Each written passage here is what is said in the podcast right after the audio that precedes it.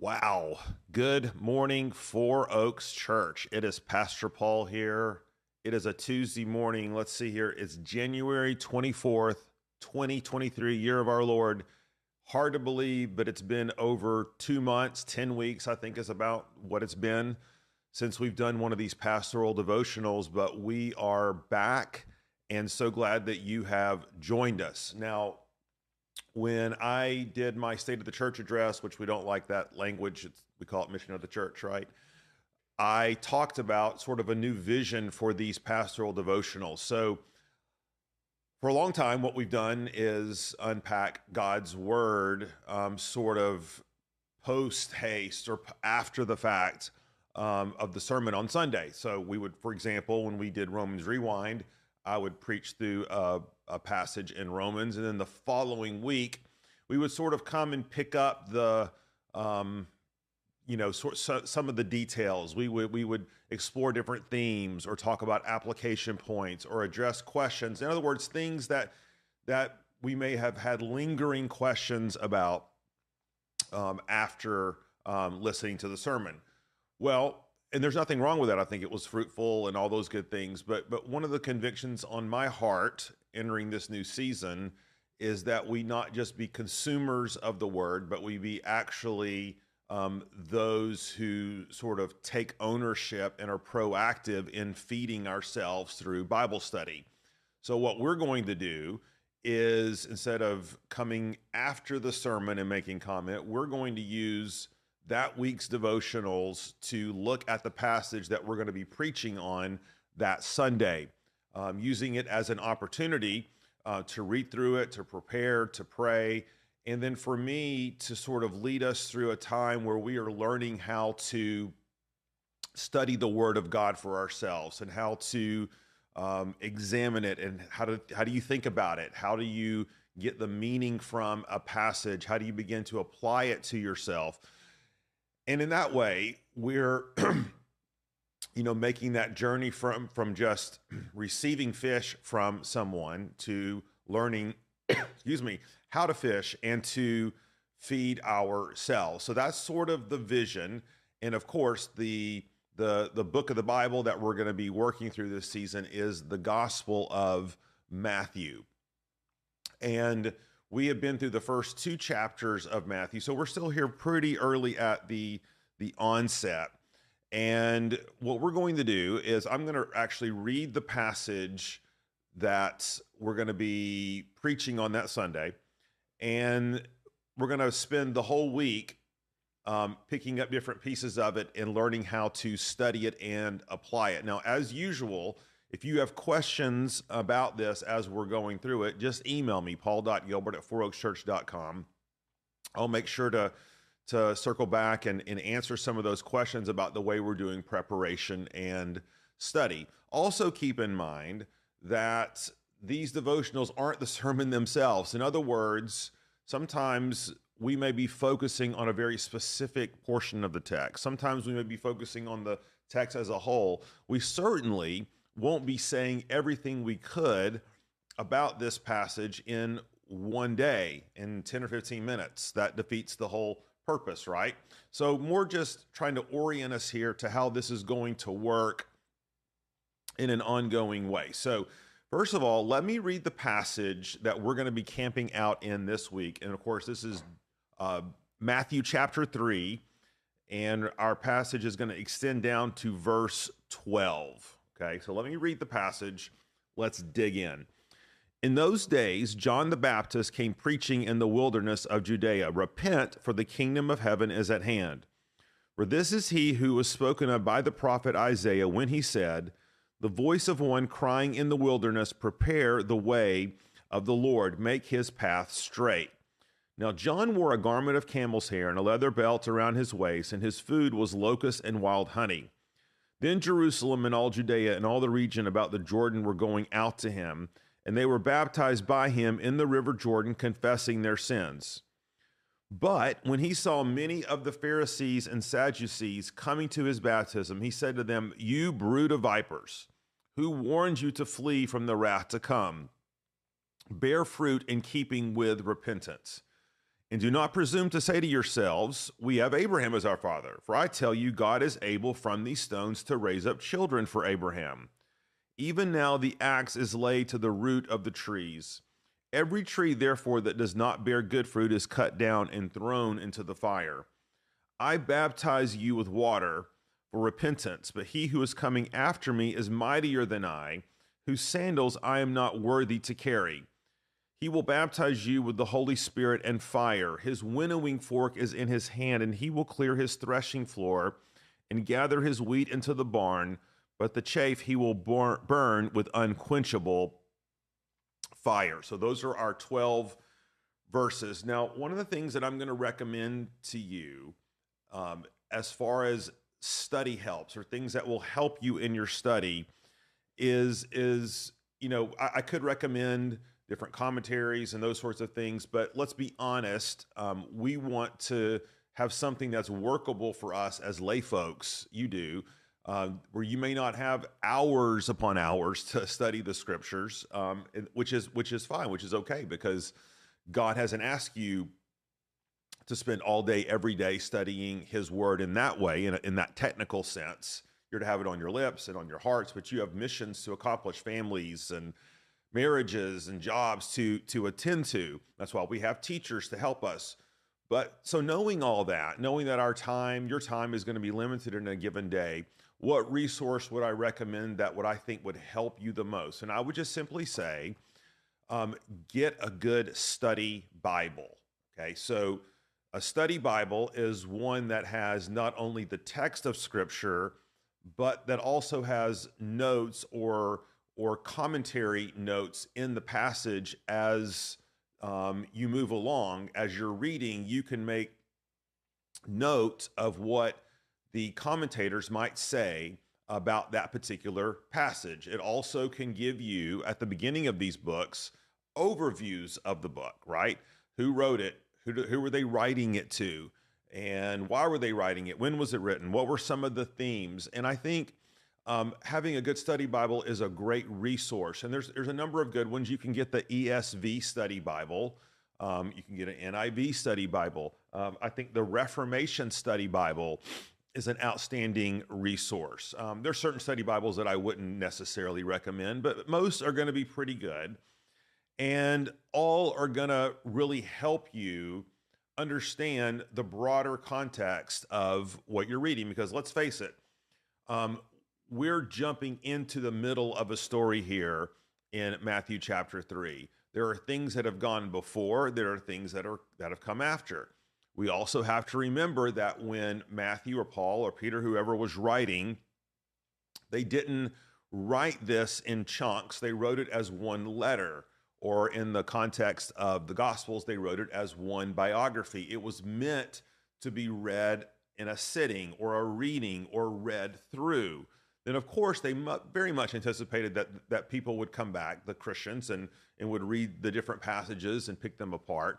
But we have to understand, in their original context, they were one document. Okay, and saying that, we know that these chapter and verse divisions are not part of the original text. They were, uh, the church utilized them, and I think the first ones were done hundreds of years ago before the Reformation, um, to help us study and resource the Bible for ourselves and to make it easier um, because we don't typically memorize entire books or letters um, like the scribes and often many Christians did. It gives us a way to resource them. And so the, these in your Bible, you'll notice that they're divided into something called, scholars call pericopes or sections.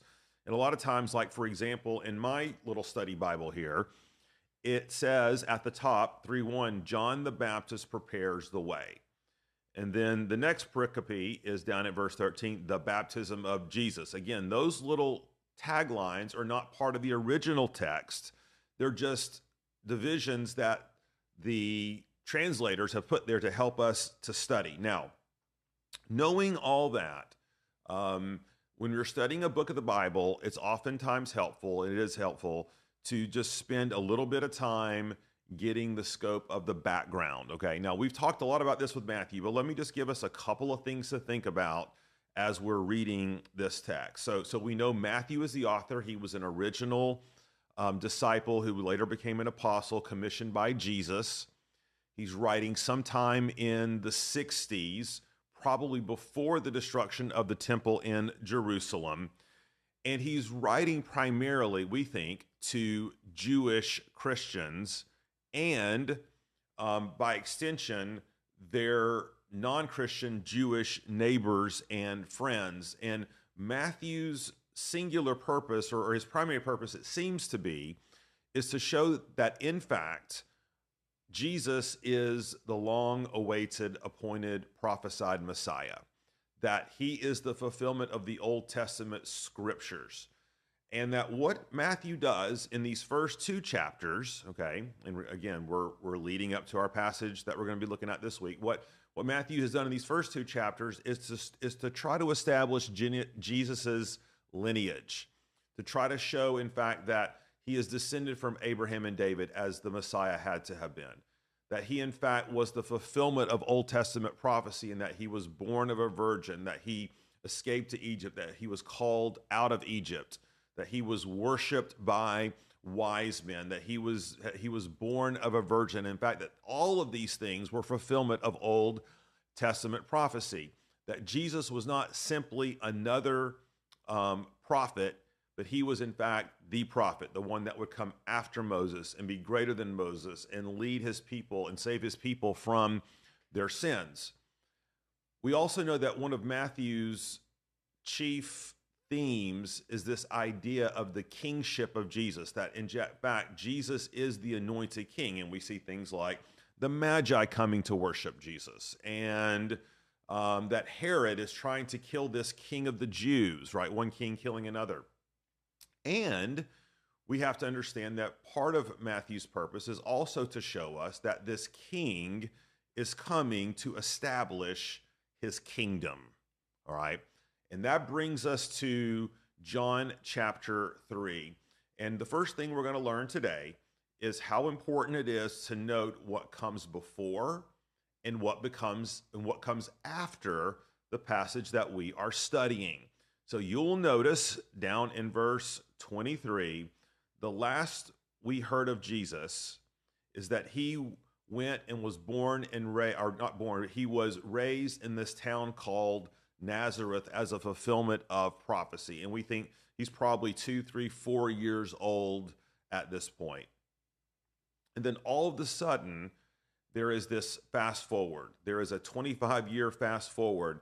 And when it says in verse 1 of chapter 3, in those days, John the Baptist came preaching, Matthew is making a significant shift in the narrative story.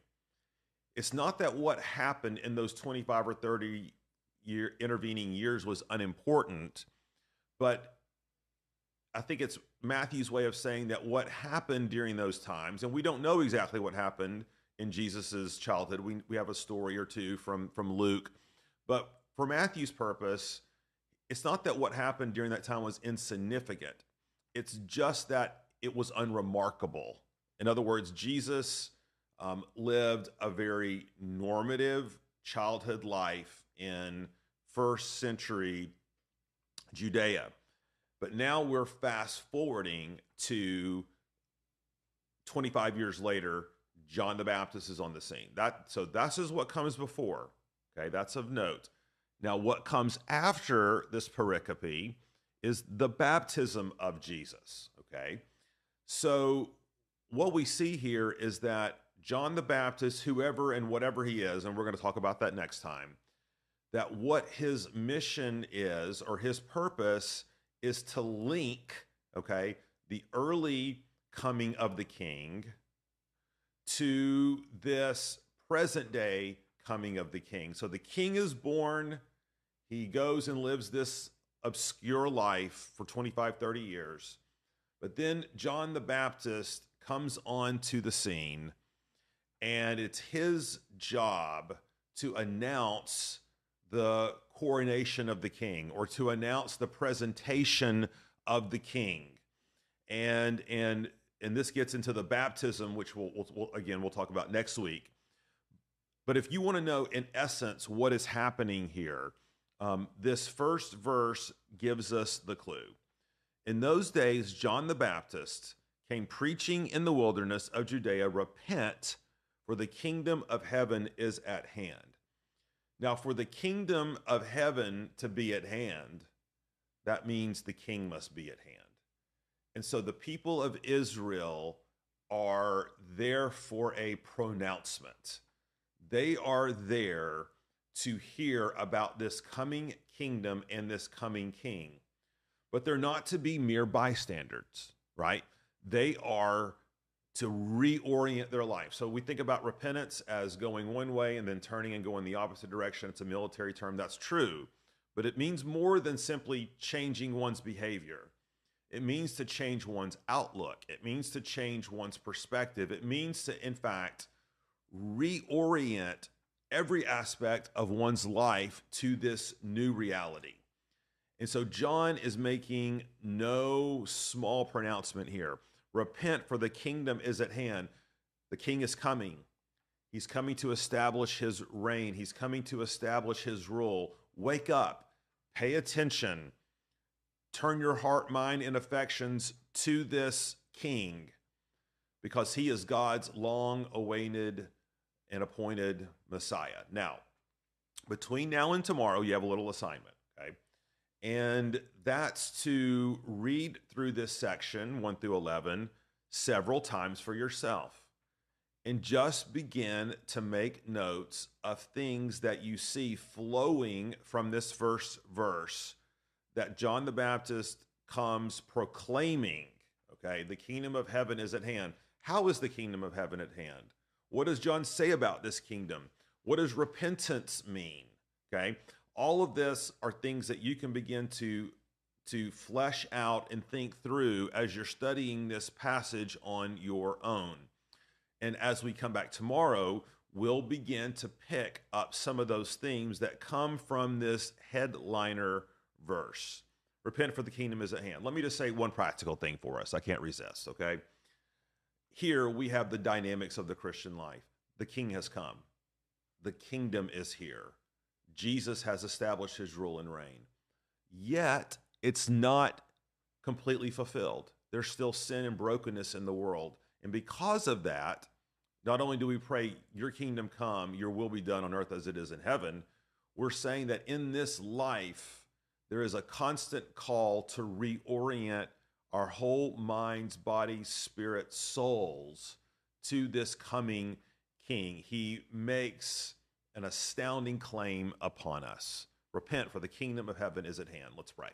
Lord, thanks for this time. Thanks for this opportunity to, to dig back into these devotionals.